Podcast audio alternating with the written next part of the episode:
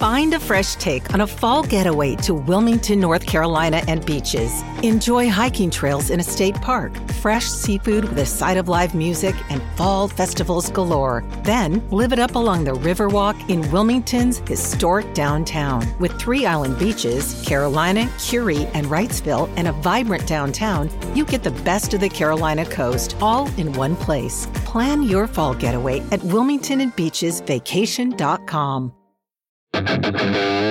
s a l ม o n PODCAST มันสดอร่อย In the Name of Work podcast, getting your work to really work with Parit Watrasin. in collaboration with Rise. Hi everyone, welcome back um, to our podcast In the Name of Work. This is Parit Watrasin, your host. As usual, this podcast we're going to be talking to business experts across the world on very different areas or disciplines that will shape the future of our work, regardless of whatever sector you're in. Um, hopefully, from this podcast, you'll be able to gain some useful insights and tips on how to work more efficiently, how to work more effectively, and how to make it more fun, or as we like to say on our, on our podcast, how to get your work to really work for you. So, for those of you who've been listening to our podcast before, you'll notice that a common theme that's popped up in almost every single episode is that a crucial factor in determining a certain company's success, whether it's a corporate or a startup, is the company's ability to actually understand um, their users and their pain points. So, in this episode, what we're going to be doing is going to be spending the whole episode talking about the art of what we call human centered design. It's an approach which can supposedly transform how businesses can better ideate and, de- and design their products and services to better meet um, their user needs. Our guest speaker today is Ms. Sukita Karthi, a specialist in human centered design and someone who has certainly applied this art to a very wide range of products and services, especially in the healthcare sector. Hi, Sukita. Welcome to our show. Hi, thank you for having me. Thank you for joining us. Um, let me let me start off with a with the first question. Um, for people who are not so familiar with this concept of human centered design, um, can you explain a little bit more about what that is? And and as a human centered designer, um, what do you do for companies and your clients? Absolutely. So, human centered design, I guess, has been around for quite a while now in terms of um, how it's being used and implemented, and it's gaining a lot more prevalence, um, I think, um, worldwide currently. Um, I think the kind of basic premise of human centered design is really understanding the people that you're trying to serve.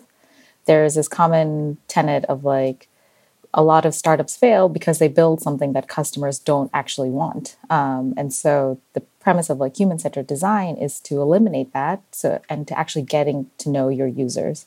Um, and we do that through a process called empathy, and which involves basically talking to users, observing them, interacting with them in different settings to really understand a lot of aspects their behaviors, the actions that they take, the, their feelings, um, and understanding really the root cause of why they do what they do. So we have this principle of like often it's like an iceberg type situation where the highest layer or like the top layer that you can see is just kind of like the what they do. But we like to, in human centered design, like dig deeper um, and truly understand kind of the why of what they're doing and what we're actually seeing. Um, and oftentimes, those insights that we obtain are very different from what we thought were initially the problem which often leads to like a very different solution, which is where um, kind of there's a contrast and kind of the power of human centered design in the first place. Um, you're able to kind of go to those root causes, go to those underlying assumptions and underlying feelings and motivations in order to create products that improve those things or create behavior change or Im- improve like a like maybe like a negative feeling um, in order to make it better. So that's kind of like I guess the first element of human centered design that's really valuable. The other element is also it comes in the aspect of prototyping and experimentation, which is very crucial to human centered design, I would say. Um, and it basically involves, I mean, we do, I guess, like if you go through the entire process, we start off with like interviewing and talking to users, um, whoever that might be based off of the problem. Um, and that interview format could look a variety of ways and then we use those insights to come up to like really understand what's different and what's unique. Um, and we use that to like ideate and come up with interesting solutions. And then we like test. Um, oftentimes like you think you know what the right answer is or you think you know what the solution is but without testing you have no real sense of like is this actually something that's going to solve the problem or is this some assumption that i had? And is this is this just coming from me and not from like the user side so the other big aspect of human-centered design is prototyping and testing um, which involves like taking an idea or taking an assumption building it out in some fashion and then like testing it with our users. Again so i guess the core tenet is like it's human centered so we're always turning back to our users um, and the people that are using this. Um, and so how do we like yeah prototype and test it so that again we're questioning our assumptions we're making sure that our um, decisions are based off of like user behaviors and not our own um, biases. Um, and so that's kind of the other element of it. And so obviously it's kind of like a very cyclical process. Um, i think a lot of like visualizations of it have it like very linear, but it often is um, you have to do it multiple times and multiple rounds, and it's not just a one time thing and one time thing and done. Um, and so that's kind of the other aspect of human centered design is the element of like iteration um, and being able to accept or like learn from failure because inevitably you're going to fail in like a prototype or a or a or some form of test um, but being able to learn from it understand what worked, what didn't work, um, and then like going back to the drawing board and rethinking your assumptions or doing more interviews or like trying out a different prototype or like trying out a different problem statement um, is kind of the other element. And I think, I mean, the areas in which human centered design is most valuable is when you have an ambiguous problem um, and you don't really know where to start or what to do um, it could be something it could be like as broad as like redesigning an airport or like redesigning like travel um, in the world of covid or something like that. Um, and it's just it's like so vague and so ambiguous. And so we have this principle of like navigating ambiguity um, which is like what human-centered design is like really helpful for. It's like you don't even know where to start. And so why not start with like the actual people and the humans that are going to be interacting with this um, and so that's kind of kind of where it's really helpful. Um, and I think human centered design, when it comes to like companies and creating innovative products or features, it's most powerful when it's paired with the element of of um, feasibility and viability. So, feasibility being like how effective is your company or your team um, able to execute on a particular idea or solution? Um, and do you have the capabilities to do that? And the viability aspect being the more kind of like business element where um, how sustainable is this model? Like you can make a product that maybe like solves the problem, but if no one's willing to buy it or if it's not going to be like sustainable and ultimately you're driving towards like starting a company, um, then that's not a great model as well. So I think that for this framework of like working at this intersection is it comes from IDEO. So like you want to understand the human elements, obviously the biggest elements, but also like the business and technical elements. Mm. So before we we dive deeper into each step in that process, and and, and thank you for laying out the framework so clearly, right? Um, to kind of illustrate a little bit um, why um, human centered design is so important, can you give kind of an, an example of let's say a product or a service that everyone is so familiar with, but you feel have not been designed in in, in such a human centric way? Hmm. It hasn't been human centered. Yes, it hasn't been. Mm. I mean, there's a there's kind of a typical Silicon Valley example that I can give. Um, there's a juicing company called Juicero. I don't know if um, I don't know if a lot of people are familiar with it, but they created this really amazing i don't mean to call them out or anything but um, they're kind of an example that we use. Um, they created this really amazing juicer um, to like juice like fruits vegetables and everything and it looks beautiful and it has like incredible i guess like usability and everything. Um, and the pr- pr- principle is like they would ship um, like these little juice packets and you would put that in this juicer blender thing and it would give you like juice um, I mean, that sounds like a great, great product in theory. Um, but I think oh, as people, they like made it, they shipped it. I don't really know in terms of like what their process was like in building this. Um, but the eventual like end use case was that people realized that you could just drink the juice straight out of the packets that they came in because it was already like pre blended and everything.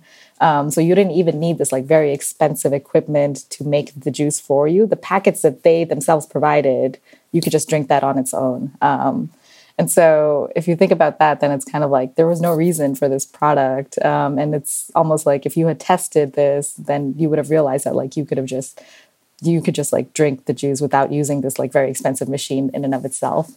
Um, and so that's kind of like I guess maybe a typical example of something that potentially wasn't um, human centered in terms of like it was human centered in terms of like the actual machine that they built and like the way that you could use it but the actual like how people interact with it on a daily basis um, it kind of failed there i would say. So so so let's take that example as kind of like a straw man right?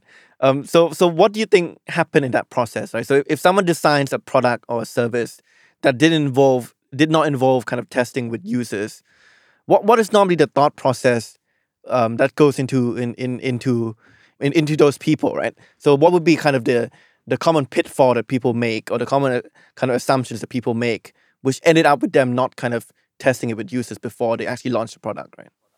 Yeah, I think there's probably a few, and I'm definitely like guilty of like making mistakes when it comes to thinking what the best solution is.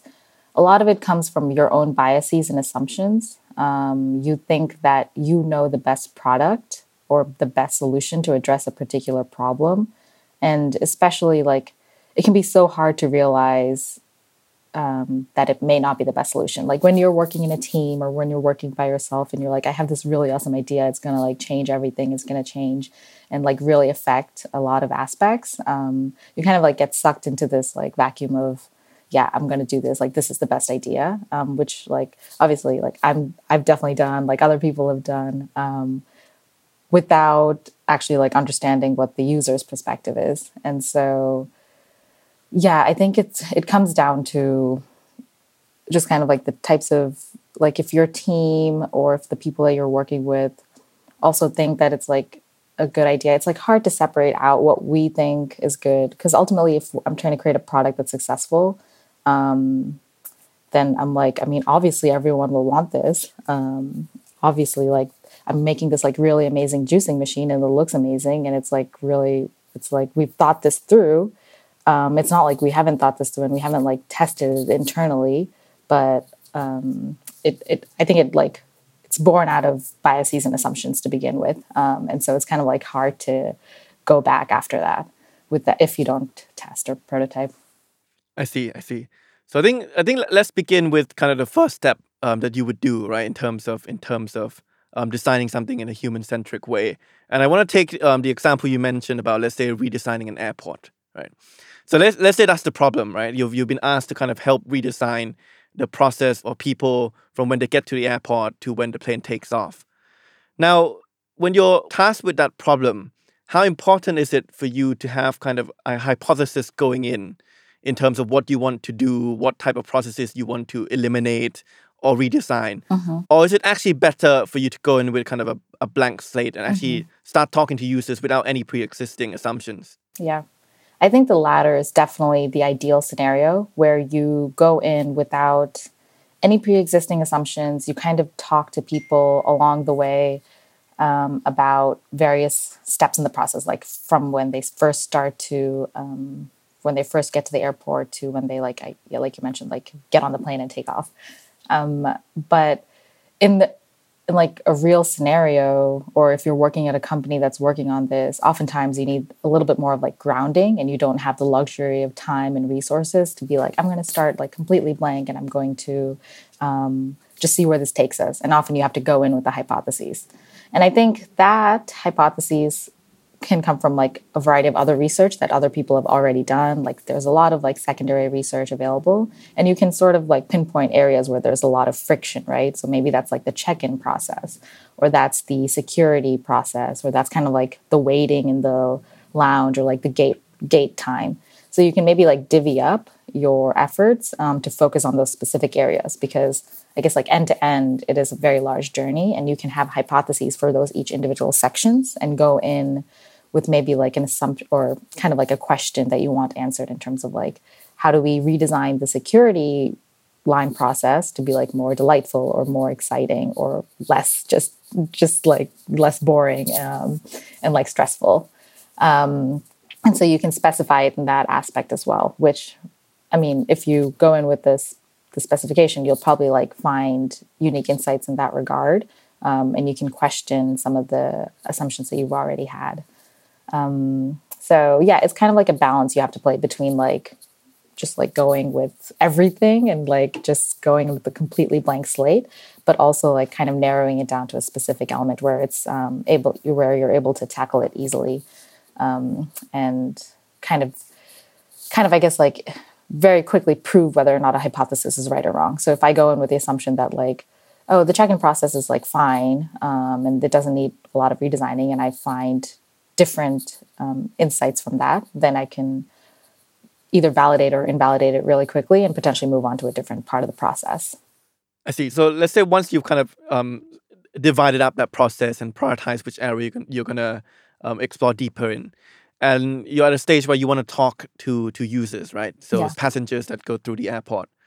What would be what would be your recommended kind of source um, or channel of getting um, customer information? Mm-hmm. Is it better to kind of just um, talk to them directly? um, conducting interviews, focus groups, surveys, or actually, uh, are there more subtle ways of understanding um, people's behavior beyond just talking directly with them? Yeah, there's quite a few techniques, and I think all the ones you said definitely very much um, are inclusive of that.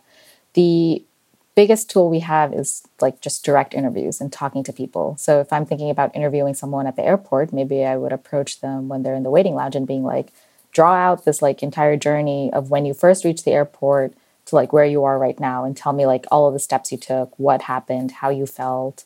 Um, and any in that scenario, you can start to tell where there's like the most friction. So even if you don't have that pre-existing assumption, like the first few interviews or like pre-existing hypothesis, the first few interviews will like kind of highlight where there's a lot of like tension and stress um, or friction and you can start to like dig deeper into that. So maybe maybe that's kind of a better strategy. It's like the first few interviews you keep it broad and then and then you start to like narrow and specify um, in terms of um, what you're focusing on so yeah coming back to kind of like the best interview techniques um, yeah directly interviewing them oftentimes it's hard to do that in field like if i'm supposed to interview someone at the airport there's already a lot of other stuff going on so i won't be able to conduct like a very lengthy interview so we often do like very short, quick, like 10 minute conversations or 15 minute conversations in the place of like wherever that this in the situation being the airport. But we also like to do like a lot more in depth, like 45 minute to an hour long interviews with with potential users, um, where we really understand kind of their thought processes, their experiences, and if it's like specific to designing redesigning the airport kind of like we would talk about the best experience they've had or like the worst experience they've had and kind of like their feelings around that. So those longer interviews really give you a chance to dig deeper and kind of go into the why of things which i mentioned a little bit earlier um, about certain elements so maybe like we even talk about how they decided to go to the airport or why they had decided to like go on this trip etc um, so those are kind of like the two big techniques. And other ways of doing it, um, there is a lot of opportunity to do like observational um, interviews where we would just go to the airport in this situation and see what people are doing and like notice different behaviors, different people, um, and see how they're interacting at different points in the process. And so that's kind of like a really,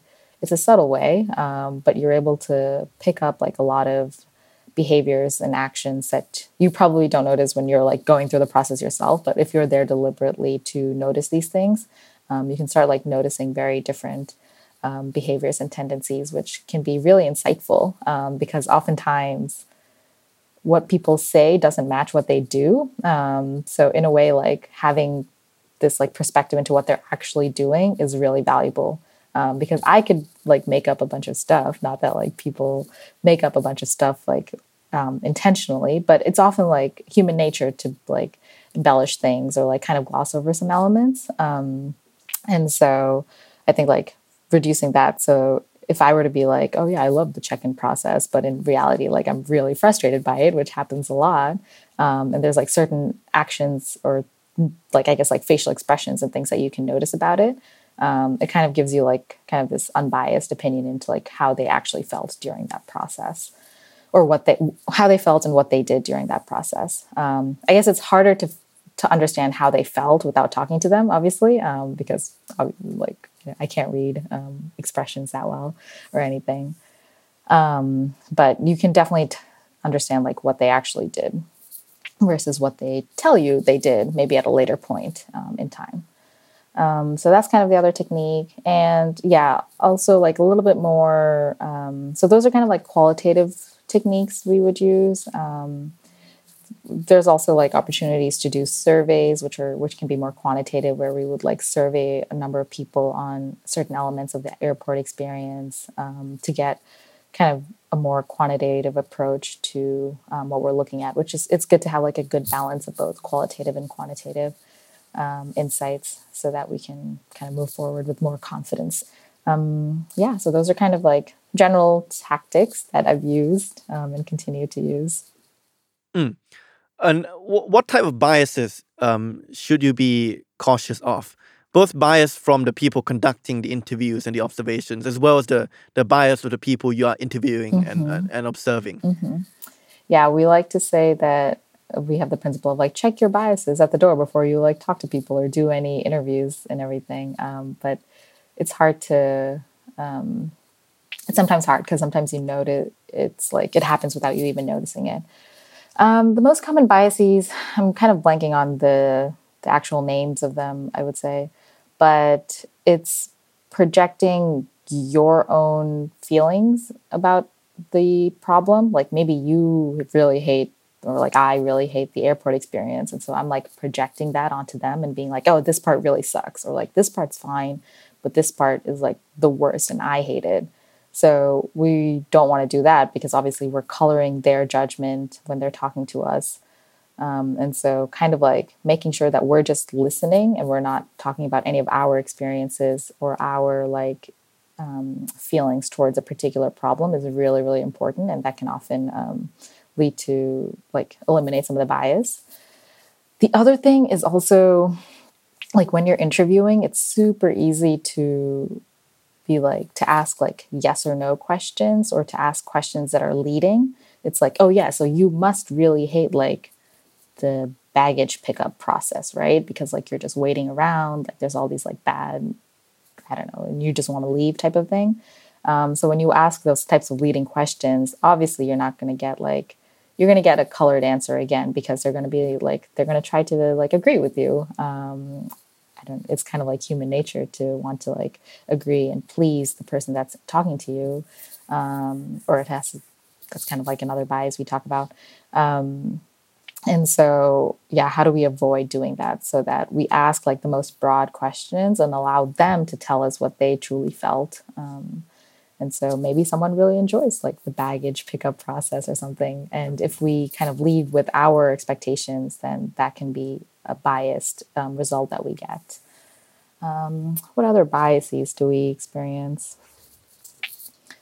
Um, yeah, I think those are kind of the big ones. Um, yeah, I yeah, mm. I'd hmm. have to like look up all the other names of the biases to remember. I mean, I, I, mean, I'm guessing one one way to overcome biases is to look at a quantitative data, mm-hmm. right? Um, how, so, so in that respect, how closely do you guys work with kind of the data analytics team um, to to kind of extract and collect information and analyze and try try and analyze from the data what patterns of behavior you you are seeing? I don't. Mm, it varies. I think. I think different companies and different people have different approaches when it comes to quantitative and qualitative data. Um, a lot of, I mean, if you think about it, a lot of like market research and everything is based off of quantitative data. Um, and so, I think as a human-centered designer, I don't do as much of that. Um, I use the quantitative data to kind of amplify and um, I guess, kind of back some of the qualitative insights that I found, or to like prove or disprove some of them. Um, so I don't I don't necessarily work with a lot of like a data scientist team. Um, it's more kind of like I would analyze it myself. But I think when you do think about the massive amounts of data that you could potentially obtain, it's probably valuable to have that sort of team in order to sift through the data, like actually pull out insights and trends um, and see where there's um, interesting opportunities there. Um, but yeah, I personally haven't done a lot of that, I would say. So, so in your experience so far, um, have you discovered any surprising um, aspects of human behavior um, that you can share with us? Something that you didn't expect to see or you, you didn't expect to observe, mm-hmm. um, but you actually ended up seeing, and and and then that kind of transform um, the way you think about about that product or that that service. Yeah, I think I mean generally speaking, a lot of people. Um, I guess we'll say they lie, but not in like harmful or malicious intent. I think it's more so the fact that they it's more aspirational um, and sometimes it can come off and maybe lying is the bad word it's not a great word to use right there um, but it's more kind of like this is what i hope i could do but i'm going to tell you that this is what i actually do. Mm. so if for example i'm like how often do you i don't know do you eat breakfast every day? And i am like um, every single day. Like i have a healthy breakfast every single day. But in reality like i don't eat breakfast any of the days. Um, and so it's not really like it's not like a lie necessarily, but it's just kind of like, yeah, um, it's not the reality of what actually happens. So that's kind of an interesting element that you have to like overcome because it's like, how do I understand like the what they're telling me is like actually what they're doing versus when it's not? Um, because that can obviously like affect how we're designing the product. Because if you tell me that you have breakfast every single day, then I'm going to assume that's not a problem. Whereas if you don't, then it's like kind of it could be an opportunity for something or whatever. Um, and the other element is a lot of times people want to please you, um, especially when we're prototyping and testing. So I think I kind of mentioned this like it's kind of human nature to want to like please people. Um, and so, especially if it's like a prototype and you've put in a lot of effort and you've like showed it to them, they often will just tell you that it looks good and that they would use it when in reality they won't. Um, and so kind of overcoming that as well is kind of kind of like an interesting human behavior. And i'm guilty of doing it as well. I'm like oh yeah look at all this like amazing work that they put in. Like i don't want to tell them the truth of like mm, i probably won't use this. Um, but instead i'm like yeah maybe. So we experience that a lot as well. So that's why we like to like try to make our prototypes actually not not look that polished sometimes because it gives you that honest feedback um, where they're like okay great they didn't work they didn't spend too much time on this. It's not like a completely refined and fully finished product. Um, so i'm i feel better about like providing critical feedback and telling them the truth of like whether or not i would use this versus like something that's like a final product it's like so hard to like critique that and tell them that like oh this is really bad um, and I would never use this. So that's kind of like I guess two elements of like human behavior and nature that you deal with when um, going through the process. Are there any other techniques that you've used to get, let's say, to get people to to speak the truth more? Um, apart from, I mean, obviously the, the most direct uh, the, the most obvious answer would be kind of monitor if they actually have breakfast every day, right? But right I think that yeah. that's probably something that's too too labor intensive and probably not too ethical either. Um, what what other tricks do you have in terms of persuading or, or designing um, experiments or interviews in such a way that that it in- incentivizes them to speak the truth? Yeah, that's a great question. Um, and yeah, like you said, like observing is probably like one of the biggest ones, um, or like having them yeah, like surveying them on a daily basis, like mark if you've had breakfast or not, um, type of thing. Um, so that it's kind of like in the moment and not afterwards. Um, so that's one thing. But um, another aspect is like during interviews itself, we like to potentially like give the give the person we're talking to a little bit more freedom. So we might ask them to do a certain activity. So maybe we ask them to like draw a journey map of their day um, and so it doesn't put the focus on like breakfast necessarily, but it's like their entire day. And so they would tell us like, oh, what does your typical mm. day look like? And maybe it's like, yeah, I don't really eat breakfast, and this happens, and then that happens, and then like blah blah blah blah, and then the rest of their day goes on. Um, and so it's kind of opening up the timeline and putting it in kind of their hands to tell us like really what happens during their day. So having an activity like that can be really helpful um, to understand what really happens. we also like to do extremes. It's like, tell me about the best like airport experience you've had or like the worst airport experience you've had. Um, and that can also kind of help you gauge where they are and kind of their experiences um, in terms of like, yeah, yeah, like tell it's like maybe it's like tell me about the best week you've ever had, and in that instance, you notice a pattern of like, oh yeah, they ate breakfast every single day. Um, that could lead to something. What else do we do? We also do a lot of like association activities. Um, so maybe it's like a bunch of a bunch of printouts or like images, or it could be like images or words, um, and we would tell them to like match their words with either maybe like a positive feeling or a negative feeling or like a certain certain word versus a certain word um, and so those kinds of activities as well can help kind of get deeper as well as getting into the why and the true nature of what happens mm. um, let's say if you you move on to kind of the prototyping stage and you test your prototype with users mm-hmm. um, how do you prevent um, the risk of kind of a herd mentality kicking in, mm. and then users kind of in the same group. When one person who's quite outspoken says they say that they like the, the product, then everyone likes the product. Or if you get one outspoken person who's quite critical, then everyone starts criticizing yeah. criticizing the product. How do you kind of prevent that from happening?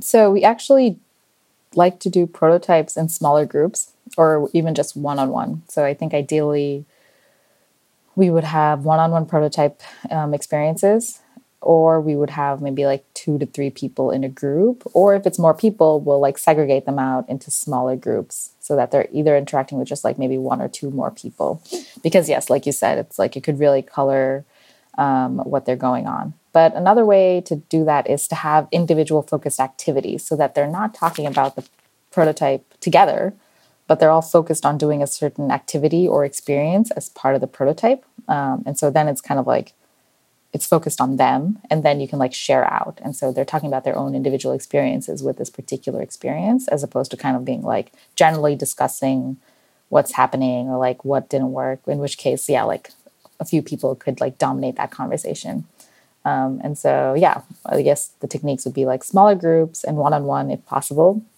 and if not like focused on individual activities or something or maybe they experience something together but you talk to them afterwards individually um, so i think there's ways to kind of combat that um, and prevent that from hap- like that herd mentality happening mm.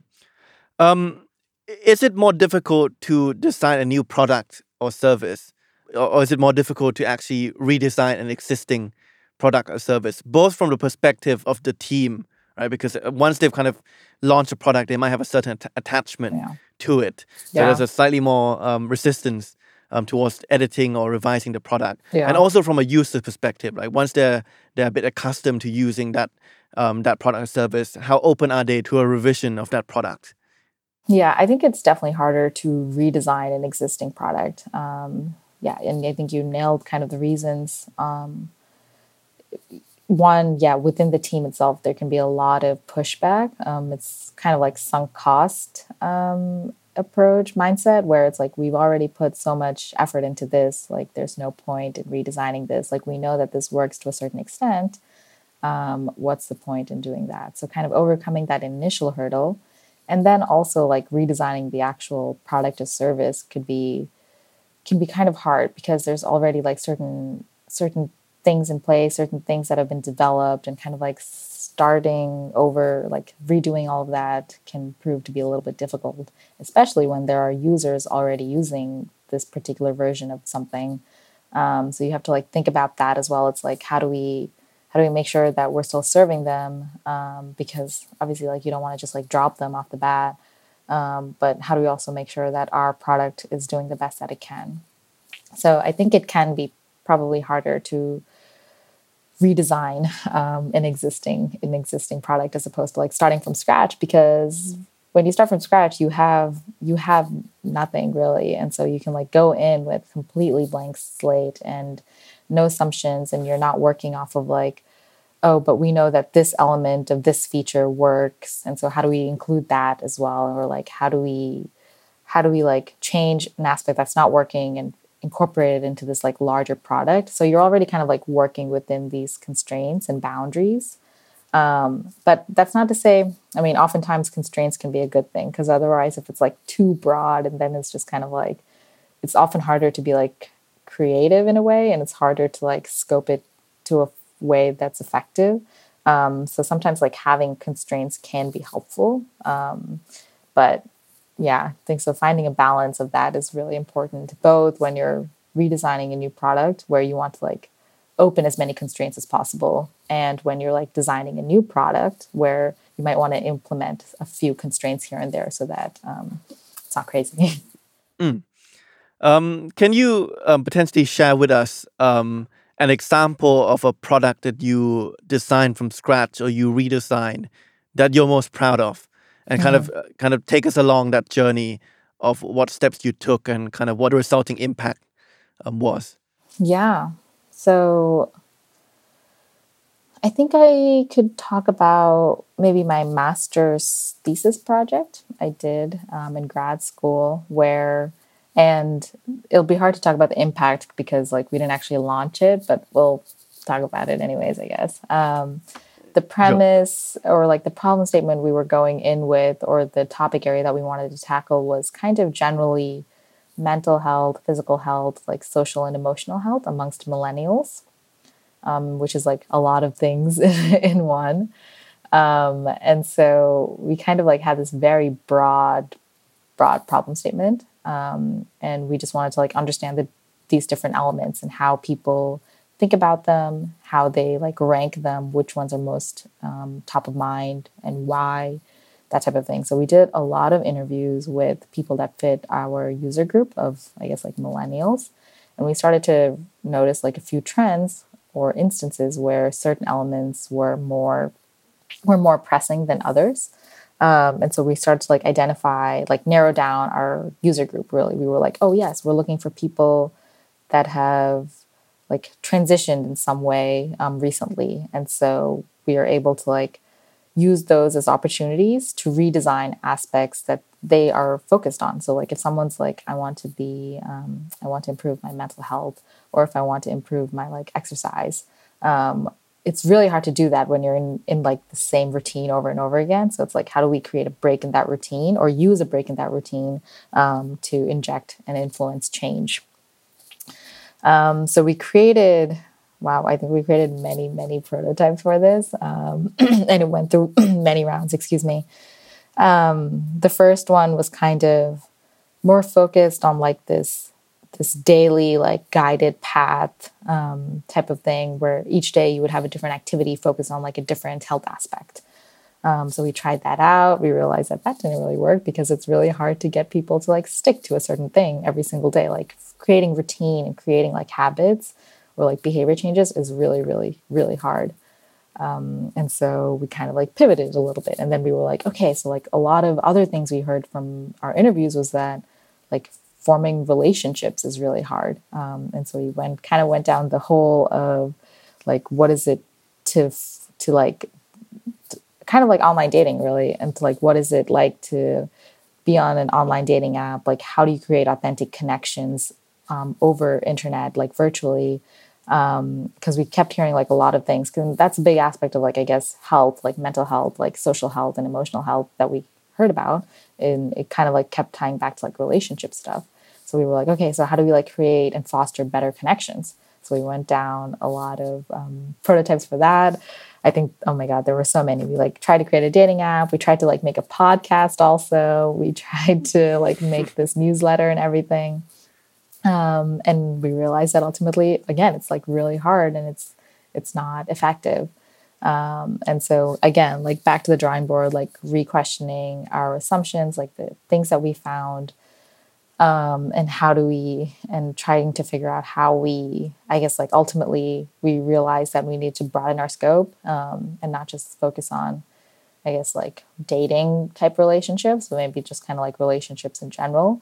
So how do we like foster for that? But how do we also create a way where people aren't just like online all the time because i think we heard a lot of problems with that as well so how do we um, create this opportunity to use like an online platform but actually push people to meet in person outside Um, and so we found a lot of interest in that um, prototype in terms of like, yeah, like people are like, I would love to to meet someone and actually like go do an activity as opposed to just like chatting with them or like continuously mm. over over the phone or whatever computer. Um, and so we kind of ran with that and we realized that there was a lot of like supporting elements in research that like fit into that in terms of like social media being like very harmful for like mental health like people wanting to try new things but not having anyone to try or do them with um, and so and this element of like also like loneliness that kept popping up in like millennials um, so there was a lot of like elements that pointed towards this kind of prototype and so we tried this one out and it proved to be successful. Um, but I mean, obviously, there was a lot more work to be done in order to like actually make it a product. And then we graduated from school, so it's kind of like on the back burner in terms of what it of what it is right now. Um, but I think that's kind of like a general outline of the process where it's very, very like iterative. Like it's not easy. Mm like end to end. It's not like if you do the process, you're going to get results every single time. Like you have to do it, like understand it, go back to it, and kind of like read, learn it because yeah i think we started with like yeah how do we make like preventative care better so like how do we enable people to take charge of their health so that they're reducing like doctor visits and like overall health and well-being and so that kind of like took a very large journey of very different paths um, and ultimately led to like what it what the final product was i would say mm. so i think one consequence of that iterative um, process is that um, you will have to fail along the way, right? So there has mm-hmm. to be mm-hmm. some failures and some learnings that you take from it. Um, how important is kind of, I mean, I mean, this touches on the mental health perspective as well. How important is it for someone who wants to go into kind of human-centered design to be able to deal with failure to a certain extent? And, and what tips do you have um, for them? Let's say for someone who's never failed in their life, um, reacts to failure very badly, and then having to do a job which basically requires them to fail consistently in order to mm-hmm. to eventually become successful. It is super super important i would say um, being able to embrace it and accept it. And i think viewing it as failure is probably not the right word right? Because yes you did fail at this like very specific prototype but you also learned a lot and so I think reframing it to being like, so what did we actually learn as opposed to viewing it as like, oh, this failed. So this must I'm just going to stop this. Like, this is, I'm not going to move forward with this, um, isn't necessarily the right mindset. So I think that shift in mindset being like, all right, so this particular hypothesis didn't work. So what can we adjust? What can we change to learn something better um, next time? Um, or how, what kind of like other ideas can we come up with that might address this? So I think it's, it is definitely important and it can be like kind of, kind of shocking, especially when you're like driving towards a deadline or you have like certain deliverables that you need to provide sorry that you need to provide. Um, it can be hard to embrace that effectively. But i think making the room for that and having it's hard because it comes down to like almost like if you're in an organization um, it can be hard to like have that failure and not have deliverables. So it almost it comes down to like organizational culture also where you need to be able to as a team as an organization be able to like embrace the fact that a certain experiment or a certain idea might not work out but you learned a lot along the way. And sometimes it's often more powerful to learn about what didn't work than it did to like what than it is to like what did work. Because then you know that like a no can often be like more definitive than a yes and you can actually and you can realize that, that that's not a good path to go down um, and so I think it's very important to um, to understand that, to embrace that, and to use it as an opportunity to move forward. So we like to say like fail fast. So don't spend a lot of time. So it obviously really, I think the biggest barrier is when you spend a lot of time, a lot of effort or something, and then it fails. So we like to create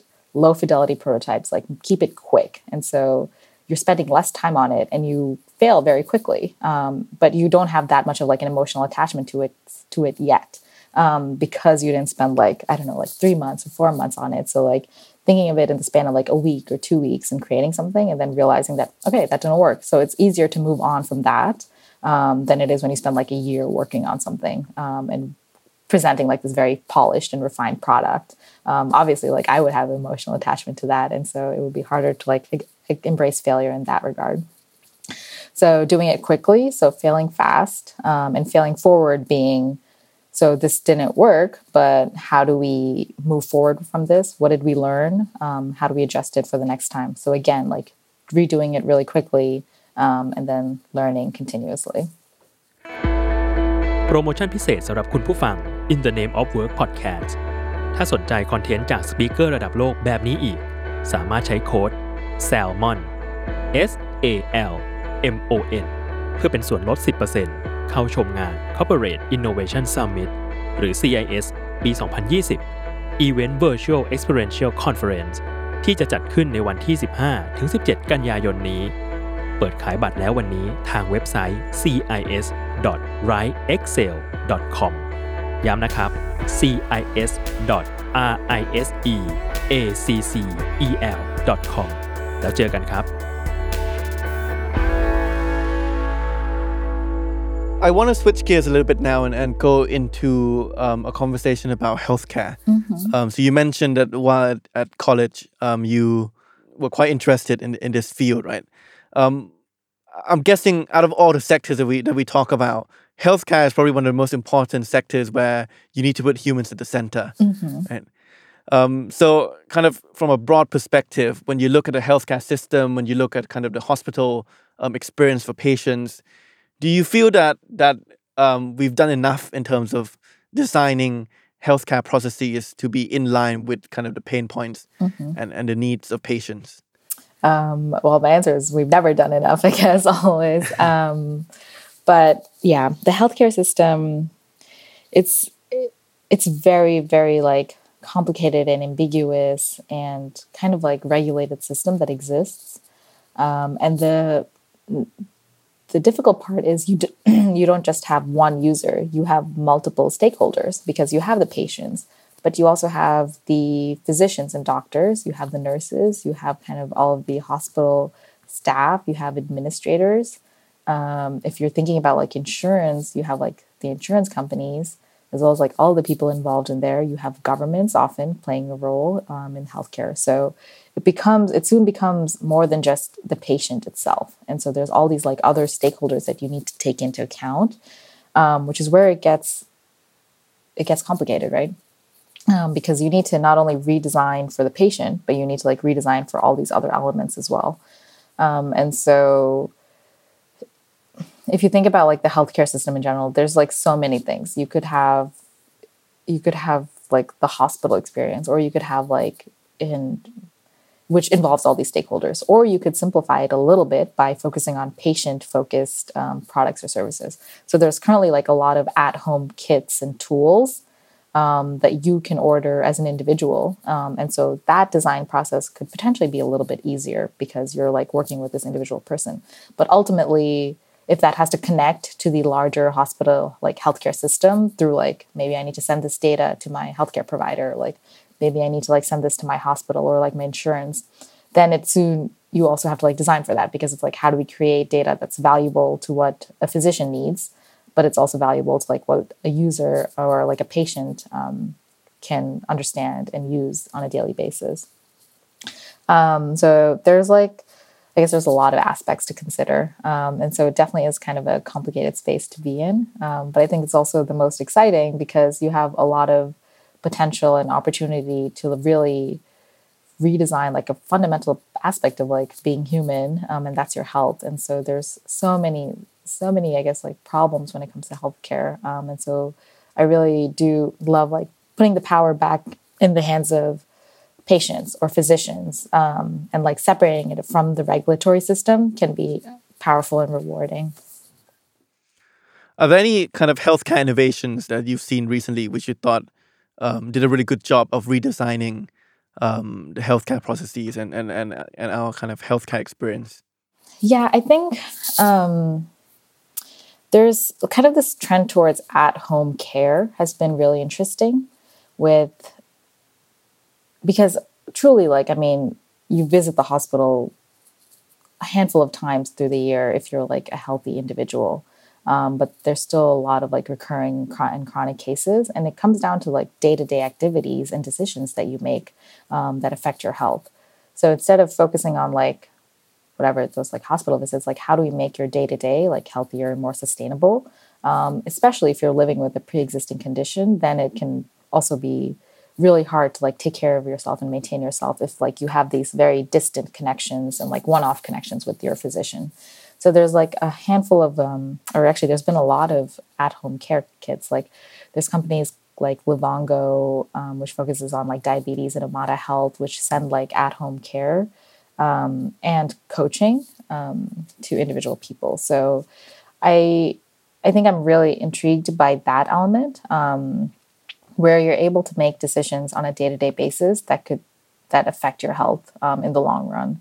Um, and so whether that's kind of like I don't know the specifics of like what they offer, but like whether that's like monitoring your diabetes on a regular basis and being able to track it or knowing what your diet should be or like how you've progressed um, can one be like powerful motivators to like continue doing a thing, but also it's it's helpful to have that like everyday check in. Um, and I think all of those companies like provide coaching uh, at a more personalized level um, that that maybe you don't get from your doctor or physician because obviously they're dealing with a lot of people and you don't interact with them every day. So you get like more personalized interactions um, and you're able to like track progress more. So I think a lot of like the preventative the preventive like healthcare companies um, are doing some really cool things as well as like these at-home ones are doing some really cool things i guess one of the tricky aspects of, of healthcare is that um, a lot of the times when people go through that hospital or, or that patient experience um, they can be quite emotional um, in terms of being worried about what yeah. they're sick with being worried for their loved ones um, does that mean that as kind of a, a designer of products and services um, you need to have a good understanding of kind of people's emotional um, emotional um, triggers. Absolutely, yeah. It is definitely. It can be um, obviously like very emotional um, to, when you're dealing with health related things. Um, so definitely important to know where that boundary is because yeah, as much as I want to like truly understand like feelings and all of those stuff, it's important to recognize that I might never be able to like I'm fully empathize or sympathize with this other person when they're going through something that's very um, personal and um, very, I guess, like emotional and stressful. Um, so it can yeah, I think it is important to like recognize where that lies um, and understanding when it's time to like kind of pull back um, from the conversation. I mean, that being said, a lot of a lot of people are like very open and honest, and I think that's kind of like another general human behavior. Um, you tend to think that like people don't want to like talk to you about things, um, but I've found that a lot of people are willing to like open up when you take the time to listen, um, and so it can be very powerful um, tool as well. And it's kind of yeah if it's helpful for them to like talk about it then i'm just there to listen really. So it's kind of their story and they can lead it to wherever they want to take it. So if they want to go deeper and if they want to talk about more things then i'm just here to listen really. Um, but i don't think we would ever push as much um, if they're not comfortable or willing to talk about certain aspects. So kind of the power lies in whoever we're talking to. Um, and so kind of yeah recognizing that um, and I guess being careful with it because ultimately we're just having a conversation. So, mm. I mean, I, I think one of the one of the things about kind of uh, anyone's hospital experience is that no one ever likes being in a hospital. Mm-hmm. And I think I think I saw one example just to share with you and see how you think about this. Um, is I saw a hospital once in the pediatric unit. Um, they renovated the, the kind of the, the pediatric um, department um, to not look like a hospital, mm-hmm. right? So they're renovated in such a way that it looks more like a playground. Yeah. Um, for for children um, who come in as patients. Um, is that something that you've seen, um, kind of in in kind of your in your field as a way of kind of redesigning and making your hos- the hospital experience a little bit more pleasant? Yes, absolutely. I would love that. I think hospitals can be very dreary places, and it's already kind of like a an emotional like suck on like on yourself when you're going in. Um, that reminds me, like, there's a really good example um, of oh wow, I'm blanking on his name. He, um, he was uh, anyways. The general story is he um, redesigned MRI machines for children um, because it's the MRI machine is like very scary and intimidating. But he like redid the entire room to make it seem like they were going on this journey. So like one of them was like jungle themed. Um, and they had to like go through the rainforest, and a part of that experience was like getting into the MRI machine and like going through and going through that process, or it was like being a pirate um, and like sailing the seas. And so, even those like small elements where you're not actually like redesigning a lot, you're just like changing this room um, to have a little bit more of like a story, a little bit more of like an experience than it just being into like this kind of like cold, sterile box. Um, especially when you're dealing with kids, and so you're able to like engage them a little bit more, and it's a little bit more of like a delightful experience um, for them to be able to like participate in it, so that you know they feel engrossed in the story, and it's also helpful for I guess like the healthcare practitioners who are doing the MRI if they're able to like if they're able to like work with the kids because it can be hard to like get them to like stay still et cetera et cetera. Um, and so yeah i think i think those elements of like redesign even though they're like small they like spark joy. Um, and they're just like small bursts of i guess like delight in an overall experience that can really transform something do you see any kind of any um, future trends in healthcare changing um, permanently as a result of this pandemic or do you think all the changes that we're seeing at the moment are, are going to be only temporary? That's a great question. I think the pandemic has definitely shown um, the the has shown like a growth in telehealth services um, and at home services. I would say. Um, I think a lot of hospitals started doing like virtual visits and all these sorts of things, which they had already been doing to a certain extent before, but now with COVID, they like kind of pushed all of their regular um, regular visits to, uh, to virtual ones if if if you didn't have to see them in person right obviously there's certain certain elements where you need to be there in person um, so i do think that in the future we're probably going to see more of that happening when people realize that yeah you don't actually have to like be in the same room for like the doctor to be able to understand what's going on with you for certain for certain aspects um, so even though it might not it might not be as high as it was during covid um, I think it'll be higher than it was before. Um, so, which, yeah, I don't know. I don't know if that's necessarily like it could be a good thing um, in terms of like more access with people who are potentially more remote in remote places um, because they don't have to travel like three hours to get to a hospital or a physician, especially if they're dealing with a specialist. Um, and you're able to like get access quicker and easier. Um, it could also help with, um, I guess, just like hospital administrative burden um, in terms of like being able to open the space and room for people who truly need to be there in person and eliminating kind of the um, kind of like the primary checks that are more casual and etc. Um, so it could it could I think it could be um, an interesting trend to see. Mm. Yeah yeah, I think generally we're realizing that a lot of things can be done virtually now. Um, so, yeah, see that that brings me on to my next question, which is: Are the techniques for designing a product or service different for online products and services versus offline mm-hmm. products and services? Absolutely, I think.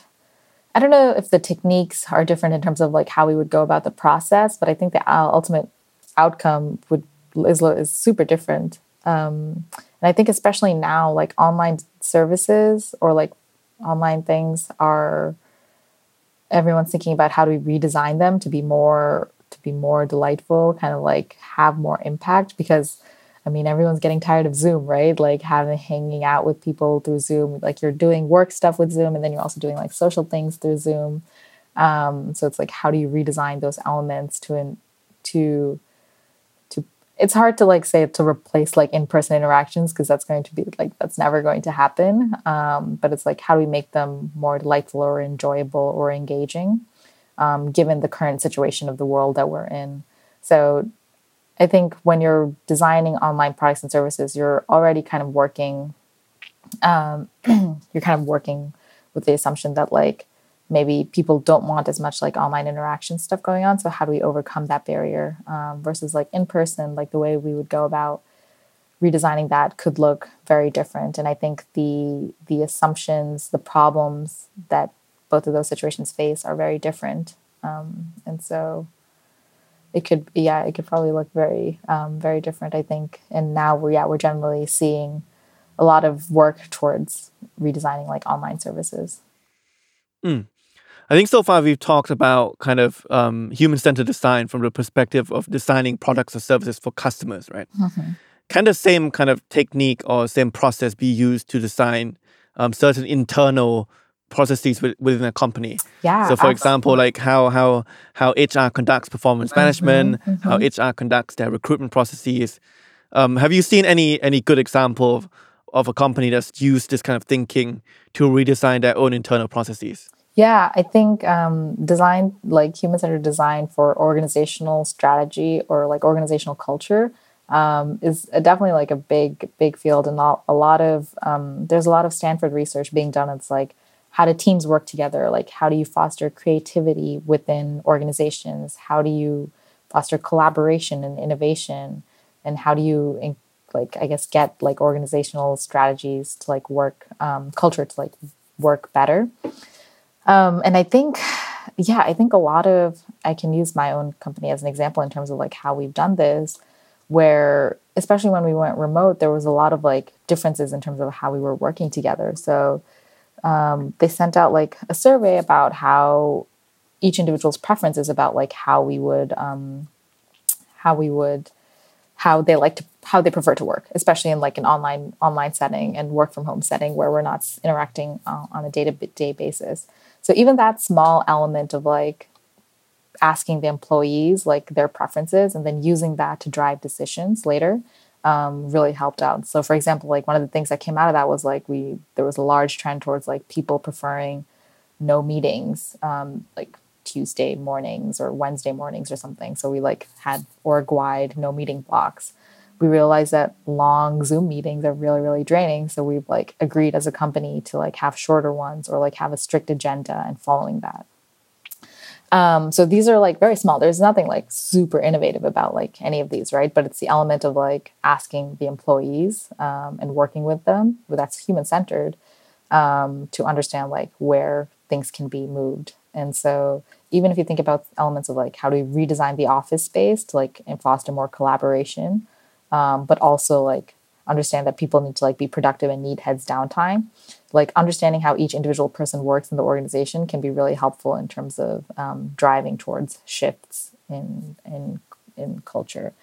Um, and for like hr and hiring as well um, i think i think there's there could be a lot of opportunity there um, just because i think we're starting to realize that a lot of hiring practices are not like as diverse or inclusive or equitable um, as they should be. And so, how do we go about redesigning those elements in order to eliminate biases that everyone has um, and create kind of like an equal equal playing ground for everybody? Or, yeah. So I think I don't necessarily have an answer to this, and I don't know um, how other companies have done it well yet. And I think but there's a lot of conversation about that going on in terms of like how do we redesign these things? And so a lot i can see a lot of that being human centered both internally within the company. It's like how do we rethink our practices our policies um, to empower everybody but also from externally from people by talking to like people who are trying to get jobs and being and asking them like what are the biggest challenges you face? Um, and obviously talking to like a very diverse set of people to understand the differences that inevitably like play a part when it comes to like job searching and hiring. And so kind of using human centered like design techniques of like interviewing and everything to to it's more of kind of like even if you're not like prototyping i guess you should probably prototype and test stuff but it's more just to like understand the problems that exist which probably know like people knew but didn't necessarily know um, but or like know what to do about them. But um, so kind of like shedding light into that and questioning our current practices as they exist. Mm. What about what about in in in in your kind of personal life, right? Um, can you apply kind of this this sort of thinking to? Uh, I'm thinking out loud here, like redesigning certain personal events. So whether whether you're going on dates, whether you're planning your kind of family vacations. Yeah. Um, can can you use this technique, um, or have you seen like a good example of how you can use this technique um, in a personal capacity? Yeah, absolutely. Um, it is funny because I mean, technically, you could apply it to anything if you're. It's potentially a little bit harder to do it for yourself. It's like, how do I redesign my dating life? Um, might be a little bit hard because I'm just gonna like question my own assumptions. It's it kind of becomes like a reflection exercise, right? It's like, oh, this is what I like, this is what I don't like. How do I improve it? But I think it would be interesting, like if you if you were to talk to like friends and family and ask them about their like dating experiences or their travel experiences, um, and you can use that as kind of like a grounding point to understand kind of the differences that people have, um, to to see like why certain things matter, why certain things don't matter, um, yeah, like you said, if you wanted to redesign your like family vacation, then like talk to everybody um, about what they're looking to get out of it, why they want to go on this thing, and you could probably create a pretty, pretty amazing like travel experience that satisfies everybody instead of like causing fights. um, yeah, and I think there's a lot of opportunities to use it just to like design your like professional life as well as like your personal life, um, and it involves a lot more like introspection, obviously, but kind of the principle of like getting down to the why and what matters um, can be really powerful to like drive um, shifts in your career or personal life. Mm. Yeah, I guess I guess that could be kind of the the the, um, the test arena for you to mm-hmm, try yeah. out try out this this this process, right? So f- for the people who are listening and starting to become interested in this field, right? What advice do you have for them in terms of what type of skills they should be developing, or what type of of um, background, or what type of kind of um, courses they should be um, learning? Mm-hmm. So it's kind of interesting because human centered design has kind of taken off, um, and so there's a lot of people doing like workshops and all these other uh, like certifications things, which I think are valuable to a certain extent, but I mean, it's easy to like go to workshop and say that you're you're an expert at it, but until you actually do it, um, it's hard to like really understand the power of it, the impact of it, as well as kind of like going through the process yourself is like a big, big learning experience. Um, so even though I think like workshops and all of those like initial courses are good starting points, ultimately it comes down to like how do we maybe like how do we think about a project that our company could do that's more human centered focused? Um, and how do we hire or like work with the appropriate facilitators to help us guide through that? Because obviously like if you don't have the experience with it like having someone external to like kind of work with you through the process is like a really great learning opportunity and so once you've done it like once or two times that way then you could probably like think about ways to implementing it within your organization itself um, so yeah i think I think doing it is probably the best learning method, um, and doing it on a project that has some impact, um, where you're able to, or like some importance, so you're able to like see the impact and understand like how this process was different from previously existing ones. So yeah, I think I would suggest. I mean, there's a lot of material um, to read. There's like a lot of books about it. Um, just kind of like human centered design as well as like user experience design things. Um, but I think unless until you do it yourself or like you are part of or you um yeah you're a part of someone that like part of a group that does it um it's hard to do that so but in terms of like courses or things you could be looking at. There's definitely like online material. Um, i think it's important to also like take elements of like psychology and anthropology because ultimately we're dealing with people and human behaviors and feelings. And so those those um, fields can they've been doing this for years. And so it's like a good good way to really understand what drives and motivates people um, when you think about like actions they're taking. Um, so that's interesting. I mean there's also elements of like being more quantitative approach where you think about like how do we um, collect insights and analyze data um, to drive um, innovations within my company so you could kind of kind of kind of take like the data analytics approach.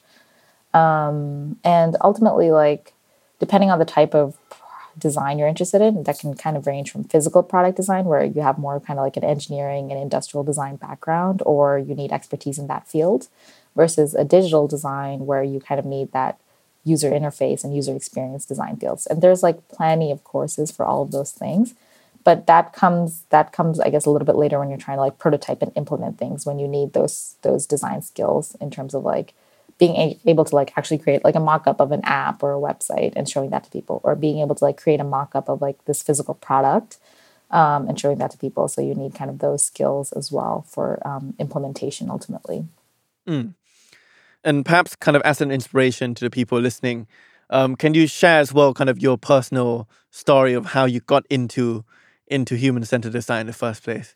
Oh, yeah. Um, so I did biomedical engineering in my undergrad, which involved a lot of medical device design and redesign. Um, examples of like like redesigning a prosthetic leg or like this breathing device for respiratory problems. Um, and so a lot of that involved because of the nature of like medical devices, like talking to users and talking to physicians to understand what the problem is.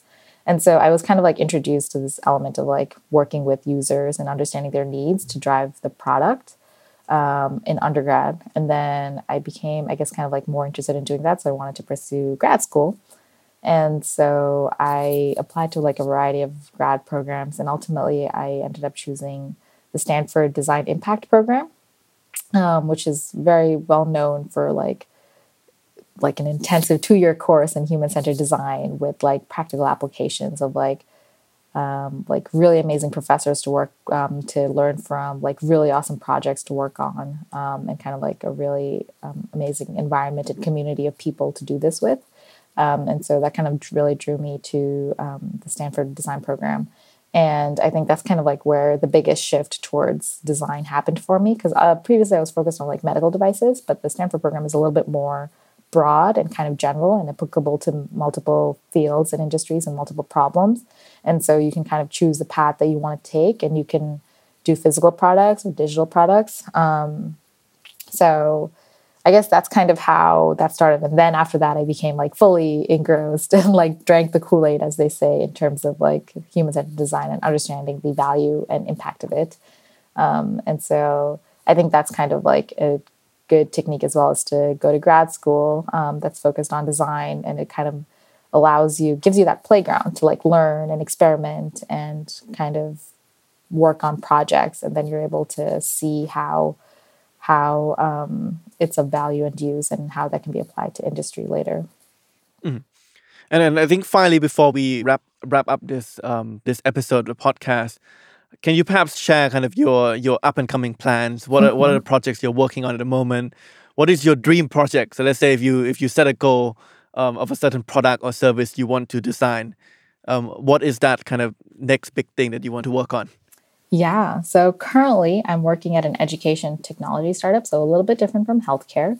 Um, but we work with um, social impact organizations um, around the world um, to help them educate and upskill themselves so that they're driving towards the impact that they want to make. So we're I'm currently working there, and I've been enjoying kind of my role in terms of like talking to various, um, doing a lot of user research um, with various social impact organizations and designing new features.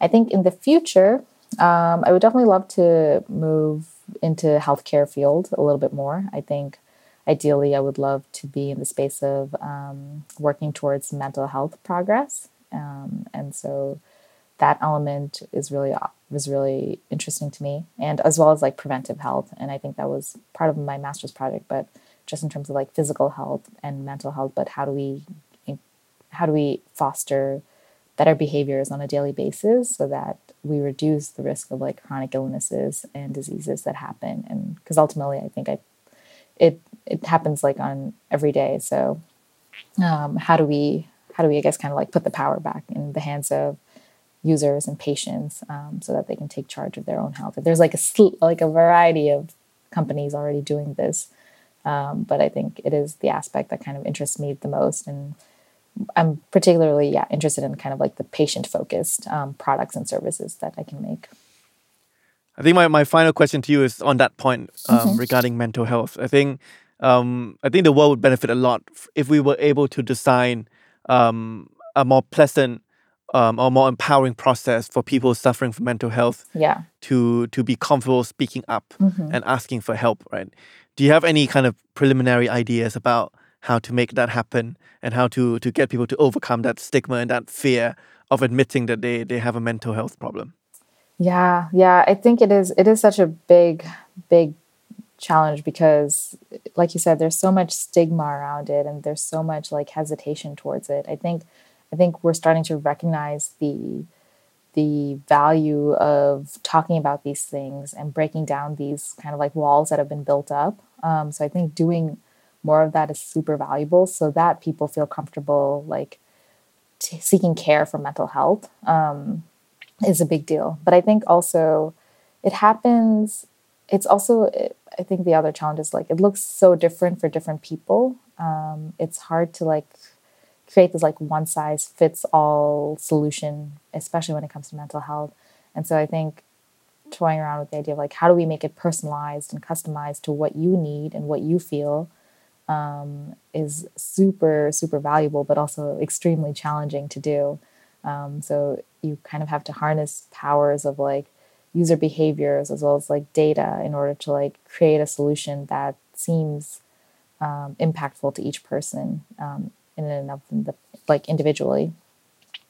So yeah i think like ideas like mental health is so broad like so specifying it to like a particular group of people or a particular type of behavior that we want to that we would that i would want to like work on um, is super important i think like off the top of my head, like college students, there's a lot of mental health um, issues there.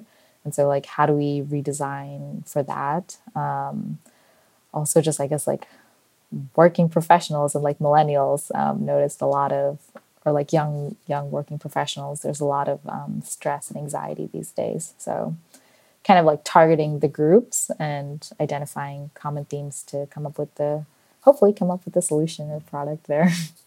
Well, best of luck on your journey. Thank you. Um, and I think thank you very much, um, Sukita, for joining us today and sharing. I think not only giving us a clearer picture of what we mean by human-centered design, but actually giving out very practical tips and tricks as well about how to conduct each um, step of the process. So a big thank you to you for for um, being part of this program.